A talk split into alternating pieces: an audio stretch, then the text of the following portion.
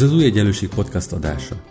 Ha még nem találkoztál velünk, az Új Egyenlőség igényes tartalmú, ugyanakkor populáris társadalomelméleti magazin, amely a gazdasági demokrácia alapértékeit, egyenlőség, szabadság, igazságosság és szolidaritást képviseli. Podcastünkben egy-egy érdekes témát dolgozunk fel szerkesztőtársaim, vagy az új egyenlőség szerzői, illetve a téma kapcsán releváns szakértők segítségével. Beszélgetünk, vitatkozunk, talán úgy, ahogy te is tennéd, ha itt lennél velünk.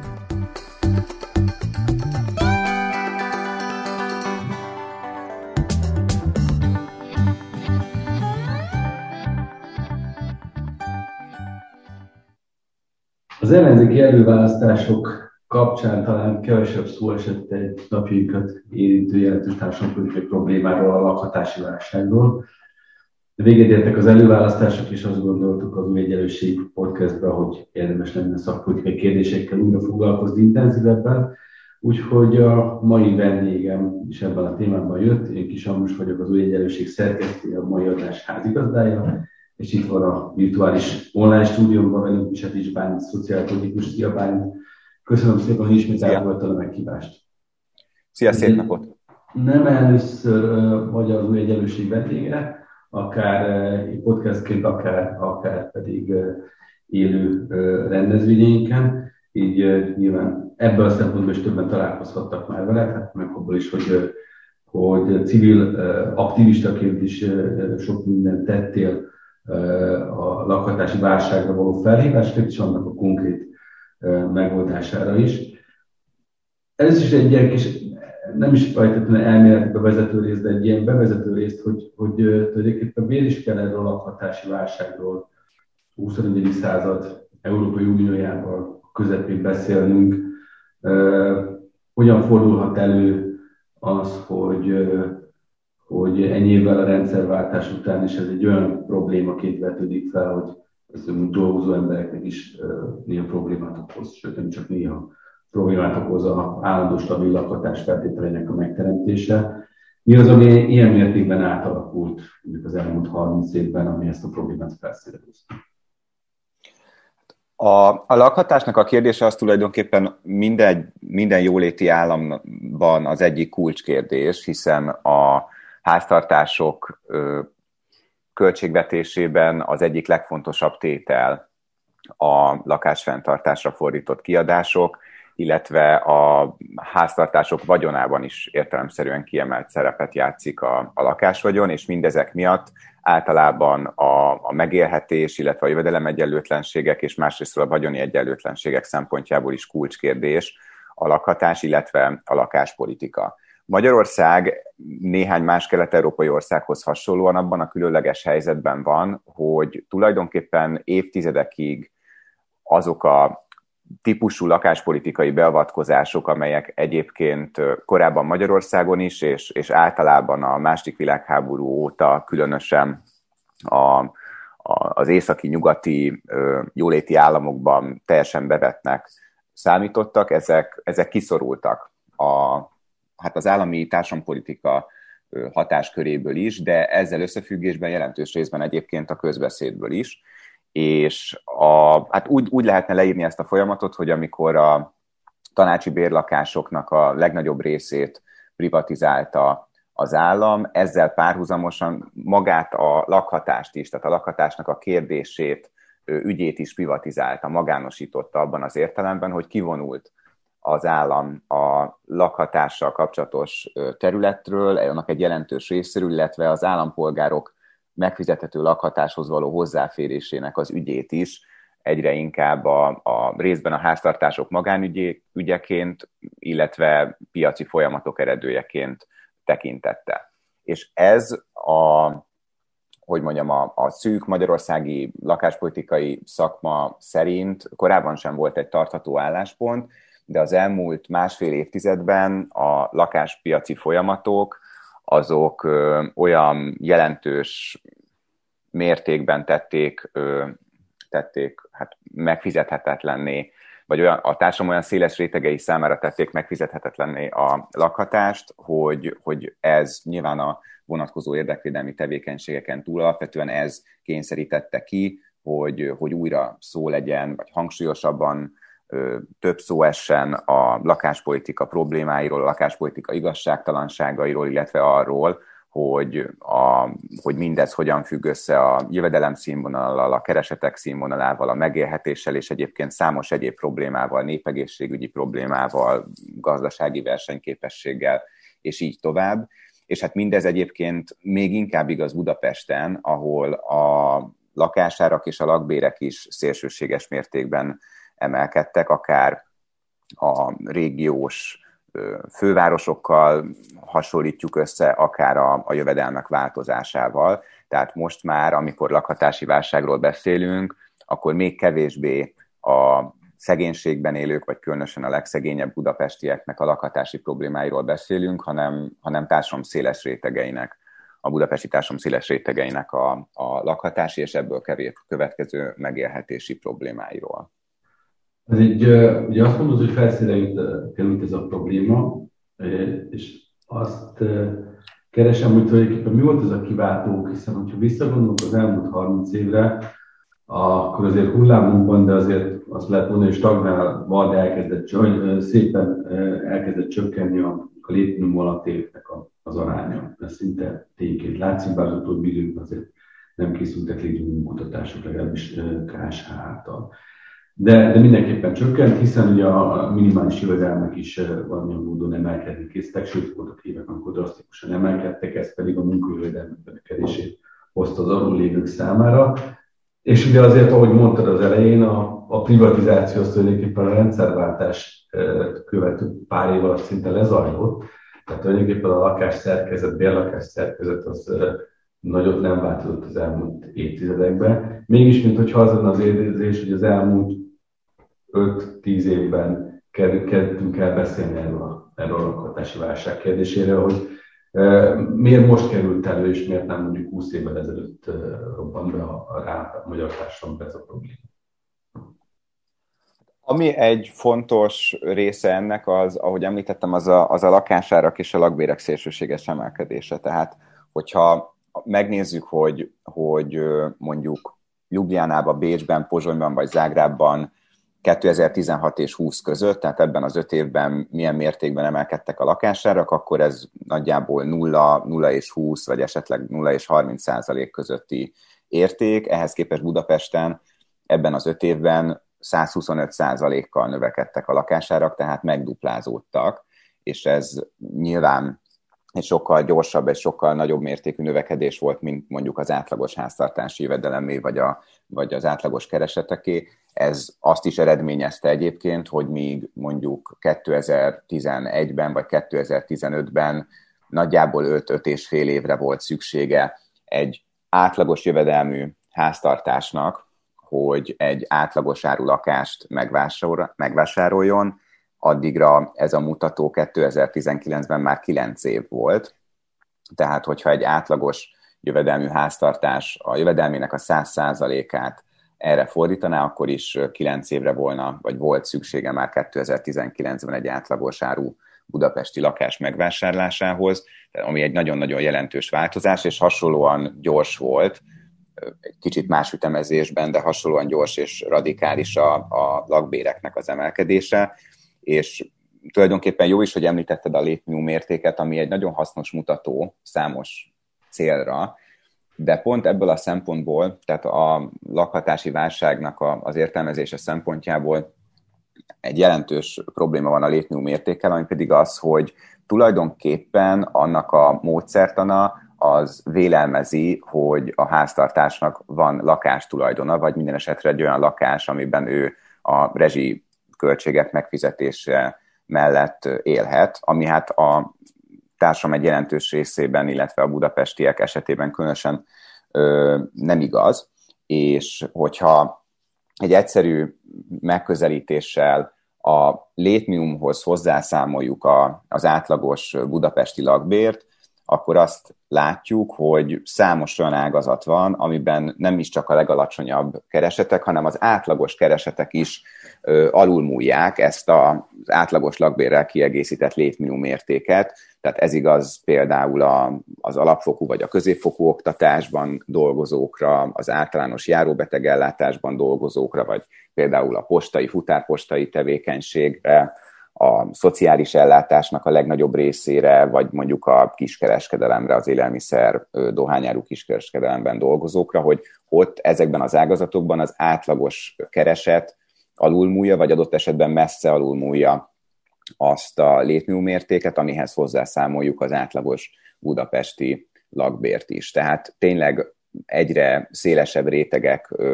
kerülnek abban a helyzetbe, hogyha nem örökölnek lakást, illetve ha a lakásvásárláshoz nem tudnak igénybe venni jelentősebb családi segítséget, akkor, akkor ellehetetlenül az számukra, hogy anélkül tudjanak lakni valahol Budapesten, hogy az ne emésztené föl a jövedelmüknek a nagyobb vagy akár legnagyobb részét, vagy hogy egyáltalán bármilyen módon, bármilyen erőfeszítések árán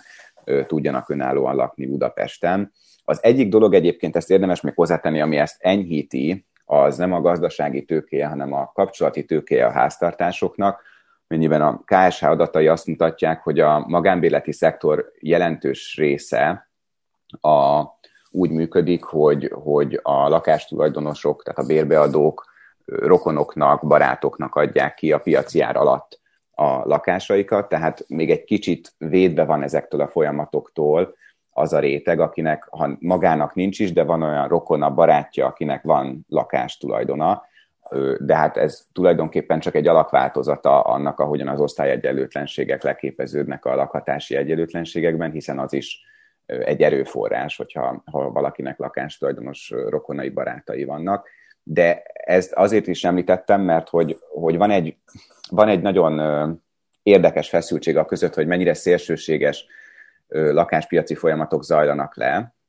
Budapesten, és közben meg mégsem, már inkább, mint 10 vagy 15 évvel ezelőtt, de még mégsem a probléma súlyához, nagyságrendjéhez, kiterjedéséhez ö, arányos az, amennyi szó esik erről, és ezt, ezt részben ez magyarázza persze, hogy, hogy, a, hogy nagyon eltérő mértékben és eltérő előjellel jelentkeznek ezek a, a folyamatok az egyes háztartásoknál, hiszen például a lakásárak emelkedése az egy nagyon jelentős vagyonnövekmény azoknak, akiknek már van lakástulajdona, és viszont azt eredményezi azoknál, akiknek még nincsen, hogy nem is lesz, vagy csak sokkal később, illetve sokkal nagyobb erőfeszítések árán. Ja, a beszélgetés elején azt ígértem, hogy a szakpolitikáról fogunk foglalkozni, és most ugye áttekintettük a problémát, és most induljunk el egy kis a megoldási lehetőségek irányába. Nyilván olyan ö, nagyvárosok esetén, mint Bécs, ahol jelentős gyerlakásállomány van önkormányzati kézben, aminek van egy piacbefolyásoló ereje. Olyan területeken, mint Berlin, ahol megpróbálták ezt a piacbefolyásoló erőt jogszabályokkal biztosítani, és láthatólag azért ez egy problémába ütközött, legalábbis mindig a jogi problémákba, de ott is fel akartak lépni ennek kapcsán. Most Budapest esetében nagyon pici önkormányzati berlakásállomány van, és nyilván nincsenek is jól ellátva az önkormányzatok arra forrásokkal, hogy ezt érdemben növelni tudják. Milyen lehetőség van ilyenkor a, akár egy Budapest, vagy akár egy megyei nagyvárosok esetében Magyarországon, hogy változtassanak ezen a helyzeten, és képesek legyenek befolyásolni a, a lakáspiacot, képesek legyenek valamilyen módon lefaragni a lakhatási költségeket. Igen, de csak korlátozottan. És a, a korlátozottan résszel kezdeném, az én azt gondolom egyértelmű, hogy ahhoz, hogy rendszer szintű változás történjen a lakhatás megfizethetőségében, illetve a lakhatási egyenlőtlenségek csökkentésében, ahhoz, ahhoz központi kormányzati társadalompolitikai változásokra van szükség. Ez részben abból következik, hogy egyébként a lakásügyi társadalompolitikának vagy a lakáspolitikának a legnagyobb részét, a legnagyobb költségvetésű programokat, azokat a központi kormányzat, illetve a, a parlament irányítja egyrészt, másrésztről pedig azért, mert a, a lakhatás megfizethetősége az leegyszerűsítve két dolognak az eredője, egyrészt a lakás áraké, a lakbéreké, másrésztről viszont a jövedelmeké, a kereseteké, és ez utóbbiak tekintetében is a, hogy mondjam, a társadalompolitikai reform az a, az a parlamentnek, illetve a központi kormányzatnak a, a, a, a döntése kell, hogy legyen, és ennyiben a lakáspolitika, a lakhatás megfizethetősége az, az nem csak a szűkebb értelembe vett lakásügyi intézkedéseken múlik, hanem a nyugdíjpolitikán, a, a foglalkoztatáspolitikán, a bérpolitikán, a családpolitikán, és így tovább. Tehát az, az könnyen belátható, hogy mondjuk az 28.500 forintos nyugdíjminimum, vagy a 22.800 forintos foglalkoztatás helyettesítő támogatás, vagy egy 30-valahány ezer forintos rokkantsági ellátás, az, az a megélhetésre sem elég, és különösen nem elég nagyságrendekkel kevesebb annál, mint ami ahhoz kellene, hogy valaki még béreljen egy lakást, és utána akár egy kicsi lakást, egy félkomfortos lakást, de béreljen valamit, és utána még meg is tudjon élni. Tehát, hogy a, a, a probléma az, az alapvetően a központi kormányzatnak a,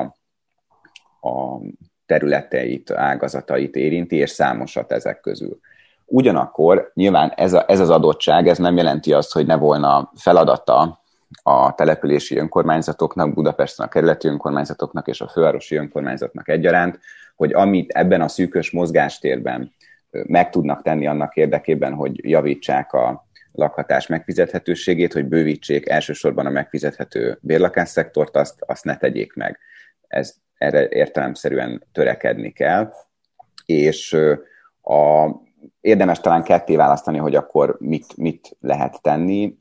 Az egyik az az, hogy az önkormányzatoknak érdemes volna hatékonyabban és igazságosabban gazdálkodni a meglévő lakásállományukkal. Ugye ez nagyjából a budapesti lakásállománynak a 4%-a, ez egy nagyon kicsike szektor, nagyjából 40 ezer lakás, ugyanakkor mégis nagyobb ez a szektor, mint bármi más, amit középtávon emellett, vagy ennek a kiegészítéseként az önkormányzatok létrehoz, létre tudnak hozni. Tehát ez volna, ez volna az első feladat. A másik feladat pedig az volna, hogy az önkormányzatok tegyenek erőfeszítéseket annak érdekében, hogy növekedjen a megfizethető bérlakásszektor, aminek az alapértelmezett módja a új köztulajdonú lakásoknak az építése,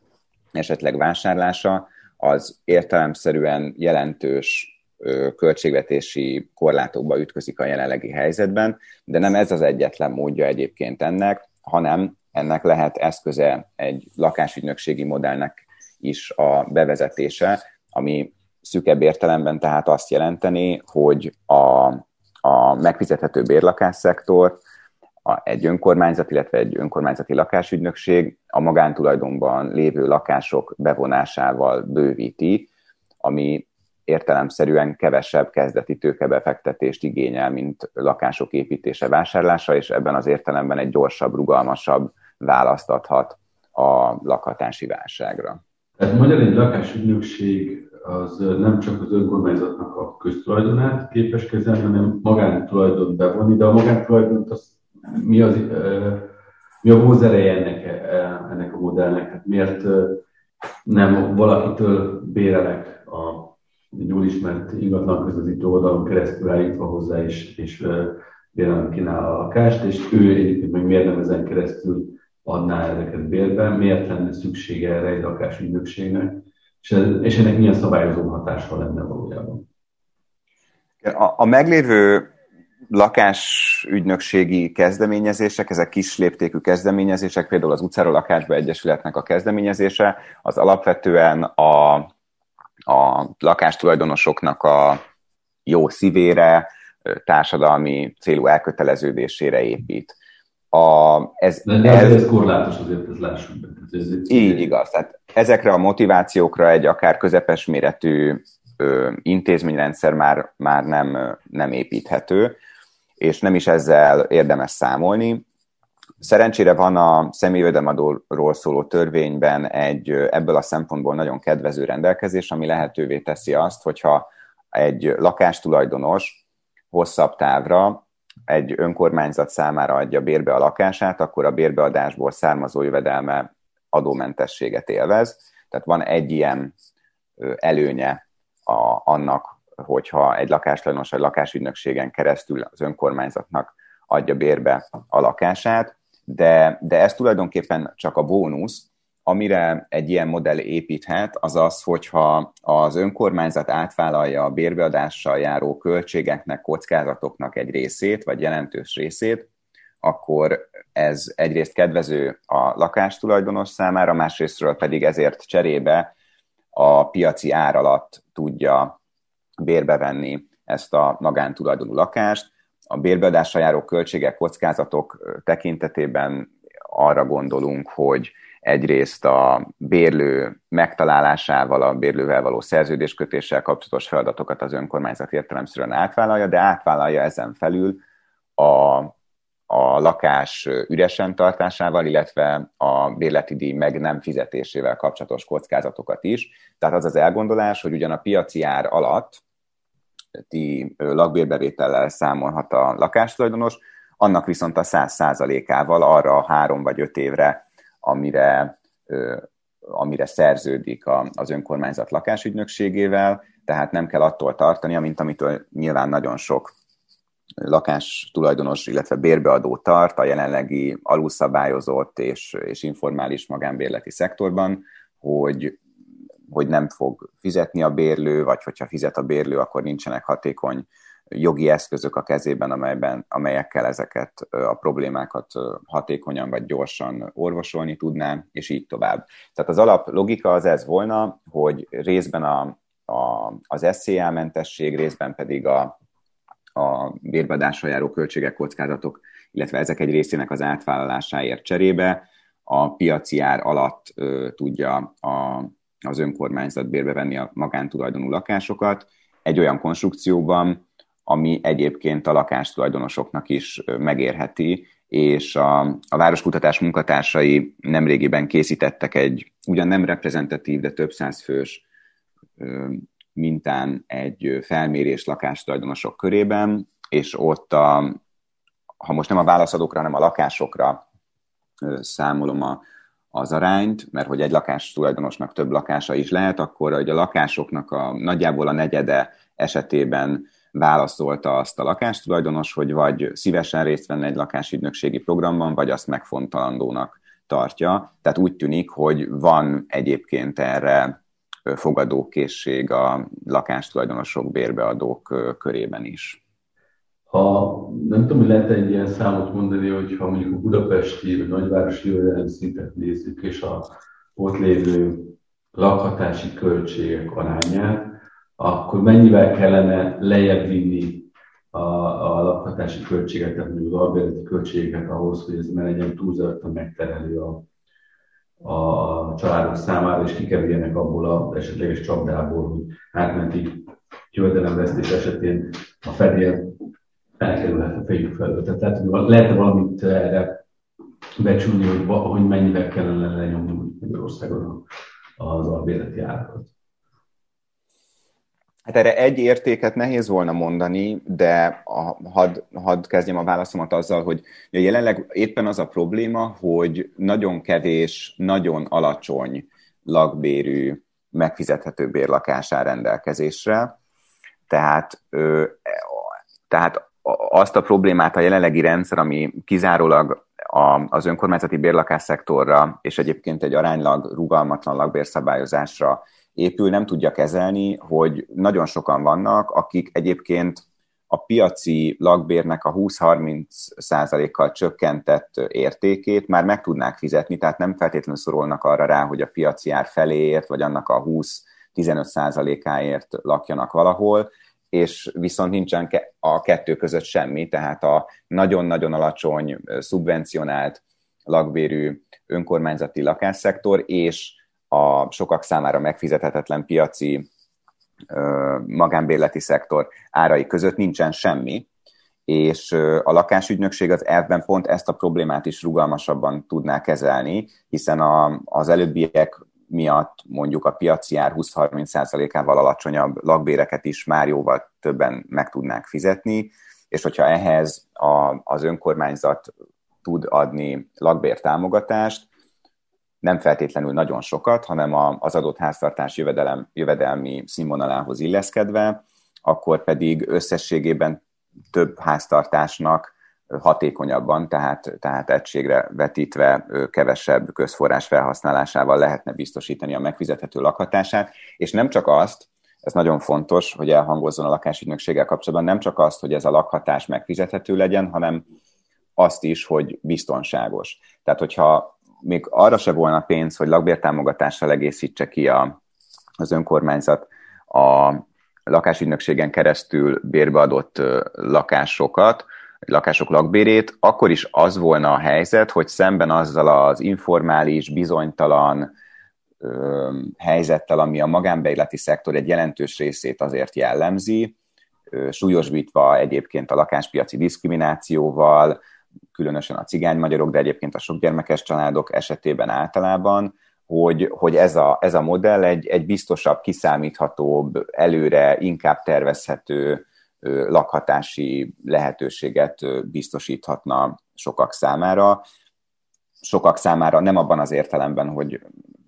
hány háztartásnak volna valójában objektív kritériumok alapján valami hasonló lehetőségre szüksége, hanem abból a szempontból, hogy most mennyi önkormányzati lakás áll az önkormányzatoknak a rendelkezésére, ami ugye összesen 40 ezer, a felső önkormányzat esetében meg 1400 lakás, ami nagyon-nagyon kevés, és ennek, tehát hogyha csak 1000 vagy 1200 lakást be tudna vonni a lakásügynökség ebben a konstrukcióban, mondjuk középtávon, akkor az nagyságrendileg ennek a, az elosztható lakásállománynak a megduplázását jelenthetné, ami viszont egy jelentős előrelépés volna. Említetted, hogy a, egy civil kezdeményezés minimum már kipróbált ezt az utcával lakásra egyesület, de van-e Magyarországon már ennek legalább valamilyen csirája más nagyvárosokban, ahol elkezdték volna ezt a lakásügynökséget? Igen, az első önkormányzati lakásügynökség ebben az értelemben legalábbis az, az szombathelyen működik.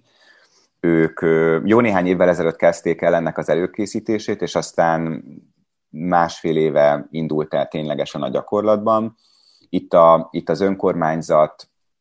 az előbbi logikának megfelelően a magántulajdonban lévő lakások közül von be a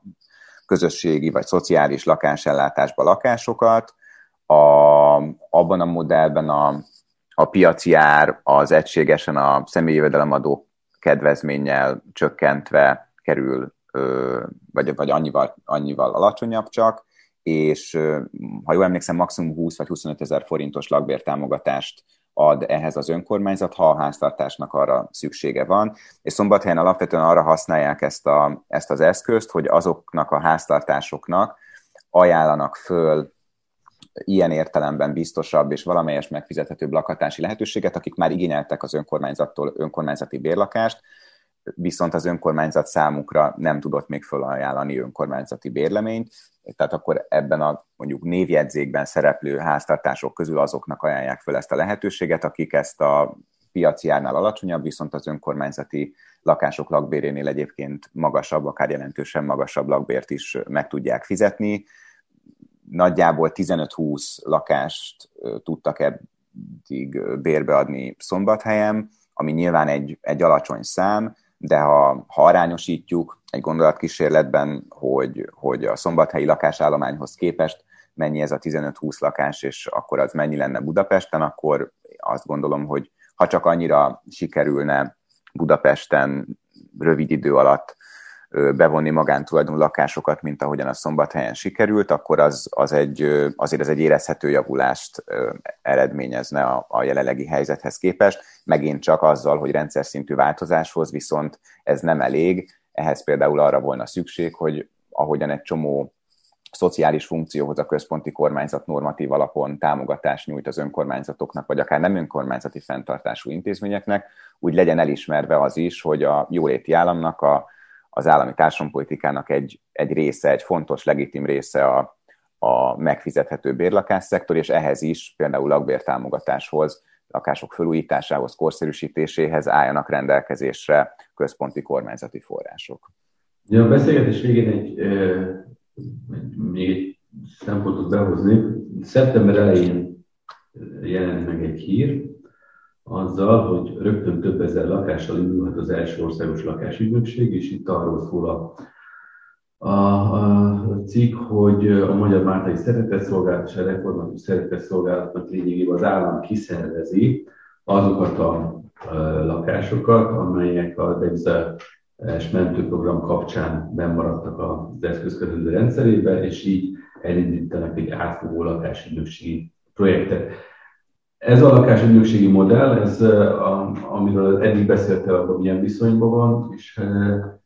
és ez érzékelhető ezzel egy elmozdulásra. Ugye eddig a kormányzat azt mondta, hogy a tulajdont kell támogatni, a tulajdonszerzést kell támogatni, és hogyha megnézzük a költségvetési kiadásokat, akkor drasztikusan látszik, hogy milyen mértékben a tulajdonszerzéshez, a kamat támogatáshoz, visszatérő nem tételő támogatáshoz adnak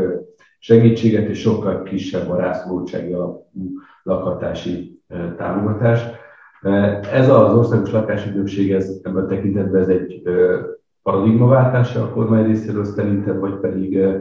vagy pedig ott volt ez a lakásállomány, amivel igazából nem tudtak mit kezdeni, ezért kiszervezték a civil szervezetek számára. Sajnos nem paradigmaváltás. Többen reménykedtek egyébként szakértők közül abban, hogy talán talán valami hasonlóra készül a kormányzat, hiszen a Magyar Nemzeti Bank szakértői is egyébként Matolcsi György egybankelnök is többször hangsúlyosan kiálltak amellett, hogy változásra van szükség a lakáspolitikában, hogy az ne csak egyoldalúan a lakástulajdonszerzést, illetve a lakásépítéseket, magántanú lakásépítéseket próbálja elősegíteni, de hasonló változásra eddig nem került sor. Egyébként annak ellenére sem, hogy a, hogy a legfontosabb köztulajdonú bérlakásszektor bővítésről szóló programot egyébként nem egy névleg baloldali, hanem, hanem az első Fidesz kormány vezette be 98 és 2002 között, de egyelőre sajnos semmi ilyesmiről nincs szó, amiről a, az említett lakástársaság megalapítása szól, az az, hogy a nemzeti eszközkezelőnek a, azokat a lakásait, amelyeket a, a bérlők nagyon-nagyon jelentős kedvezmények ellenére sem tudtak megvásárolni, ezt, tehát a mondjuk nagyságrendileg 30 ezeres lakásállományból azt a néhány ezret, ami megmaradt, azt a továbbiakban már nem kívánja az állam a nemzeti eszközkezelőn keresztül kezelni, hanem valóban kiszervezi két, két egyházi karitatív szervezetnek, hogy inkább a továbbiakban ők foglalkozzanak ezekkel a lakásokkal, illetve különösen az azokban lakókkal, akik értelemszerűen a korábbi bérlők közül a, a legszegényebbek, legalacsonyabb jövedelműek átlagosan, hiszen, hiszen ők voltak azok, akik nagyon jelentős kedvezmények ellenére sem tudták, vagy esetleg nem kívánták megvásárolni a lakásukat. Tehát tulajdonképpen ennek az előzménye nem csak, hogy nem paradigmaváltás, hanem kifejezetten illeszkedik az állam lakáspolitikai irányába, amennyiben ahelyett, hogy ezt a több tízezres lakásállományt megőrizte volna, és valamilyen módon megfizethető bérlakásszektor fejlesztésébe fordította volna, akár az önkormányzatoknak való átadással, vagy bármilyen más konstrukcióban, ehelyett a legnagyobb részét nagyon kedvezményes feltételekkel privatizálta, és a, a maradékot pedig, pedig, pedig kiszervezi a, a, az említett egyházi szervezeteknek, ami egyébként nem feltétlenül baj, mert lehet, hogy ezek a szervezetek hatékonyabban vagy ügyesebben, gondosabban tudják majd kezelni a, a megmaradt állományt, de minden esetre nem jelenti sajnos sem a megfizethető bérlakásszektor bővülését, sem pedig a, az állami lakáspolitikának a változását. Köszönöm szépen a beszélgetést. Szerintem ez egy izgalmas szakpolitikai több mint gondolatkísérlet a lakásügynökség, amivel valamilyen módon lehet kezelni, vagy lehetne kezelni a jövőben a lakhatási válságot. Misetics Bálint volt a új egyenlőség podcast mai adásának a vendége. Köszönöm szépen Bálint, hogy ismét itt voltál és átadtad a kívásunkat. Én is köszönöm. És hát azoknak a hallgatóinknak, akik hetente hallgatnak minket, azoknak már unalmas, de hát ha vannak új hallgatók, azok számára talán új információt tartalmaz, hogyha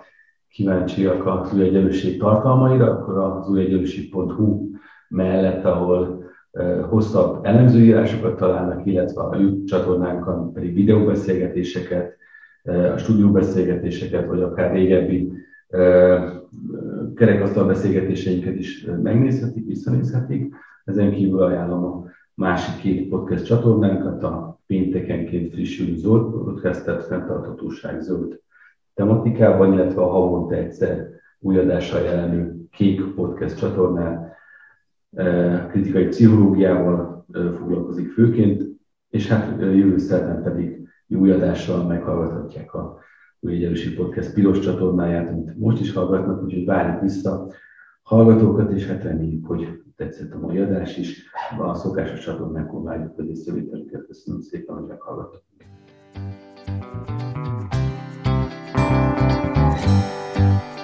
Köszönjük, hogy velünk voltál! Olvasd minket az újegyenlőség.hu oldalon, nézd meg videóinkat a YouTube csatornánkon, és kövess minket a Facebookon. És hallgass meg a következő podcastünket. Ha tetszett, akkor szólj barátaidnak, ismerősöidnek is. Terjezd a hírünket, hogy minél többen találkozhassanak velünk.